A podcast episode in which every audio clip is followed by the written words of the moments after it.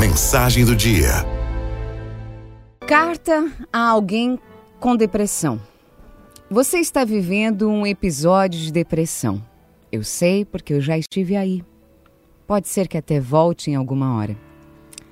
Bem, eu quero aproveitar esse momento em que eu me encontro aqui, do lado de fora, para te escrever essa carta com base no que eu já vi enquanto estava aí. Eu tinha minhas dúvidas quando eu estava aí onde você está, mas hoje é bastante claro para mim. Depressão não é sinal de fraqueza. Não é motivo de culpa. E sim uma enfermidade, uma doença, que pode e deve ser tratada. Num dia de melancolia é possível fazer bem a alguém. Você pode fazer bem a si mesmo, por exemplo fazendo uma boa refeição ou fazendo um exercício físico. Você pode ouvir alguém que precisa desabafar. Você pode fazer um elogio, encorajar alguém.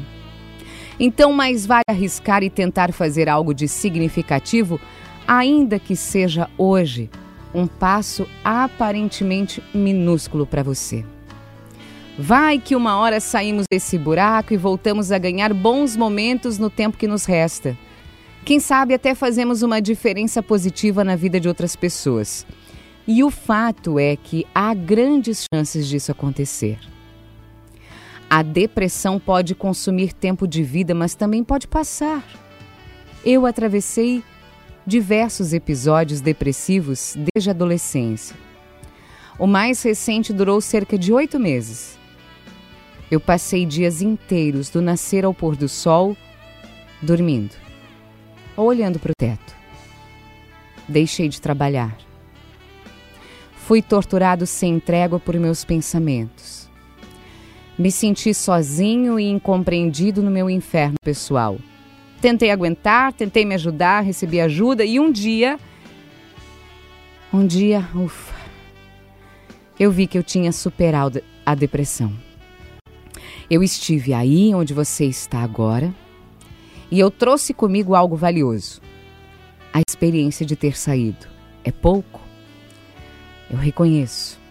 Mas o que eu tenho de mais importante para te dizer é o que eu não podia ver aí de dentro. Dá para sair daí. Para mim faz sentido pensar na depressão como um pesadelo, um filme de terror, um porre daqueles brabos, uma pedra no rim, é terrível, terrível. Mas uma hora acaba. Eu não digo, claro, que acabe por si só, é mais provável que requeira um esforço. Um esforço consciente, prolongado, considerável na maioria dos casos. Além disso, sair da depressão tornou muito claro para mim que eu, eu não sou aquilo que eu sinto quando eu estou deprimido.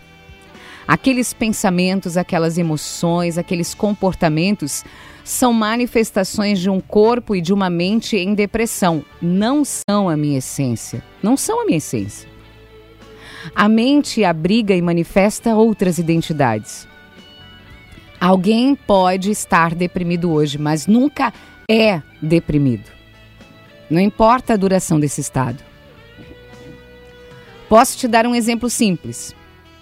Basta lembrar de algum período da vida em que você não estava em depressão. A depressão chega e ela vai. Eu espero que você encontre outras pessoas que se libertaram, que você pare para ouvi-las e que decida acreditar nisso. Eu espero que você se lembre disso quando estiver no coração das trevas. Ei, dá para sair daí.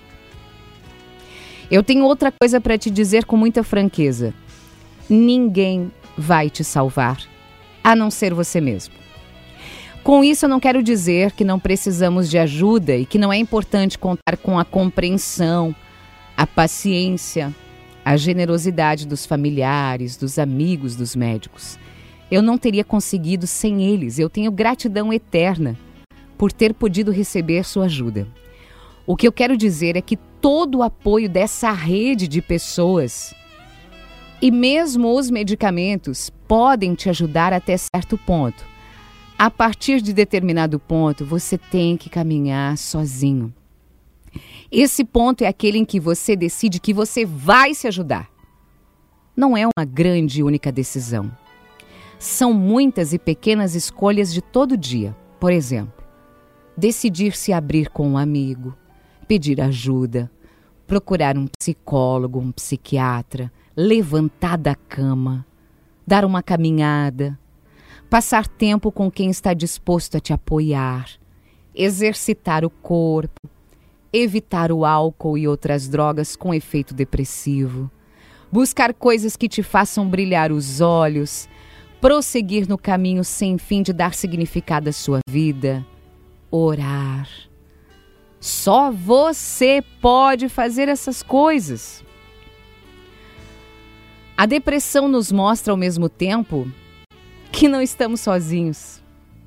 Ela me forçou a me abrir e expor a minha vulnerabilidade a um maior número de pessoas, às vezes nem tão próximas, seja para eu pedir ajuda, seja porque eu simplesmente não conseguia esconder a dificuldade que eu estava passando.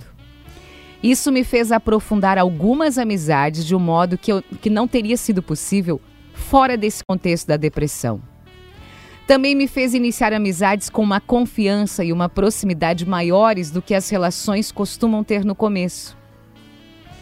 O processo de cura como um todo foi uma lição valiosa de interdependência, mostrando como o meu bem-estar depende da qualidade das minhas relações. Primeiro comigo mesmo, e aí com os outros, com o meio, da troca de afeto que eu tenho no dia a dia, enfim. São presentes que eu recebi da depressão. Há muito que aprender a fim de superar e prevenir a depressão e, de modo mais amplo, viver melhor.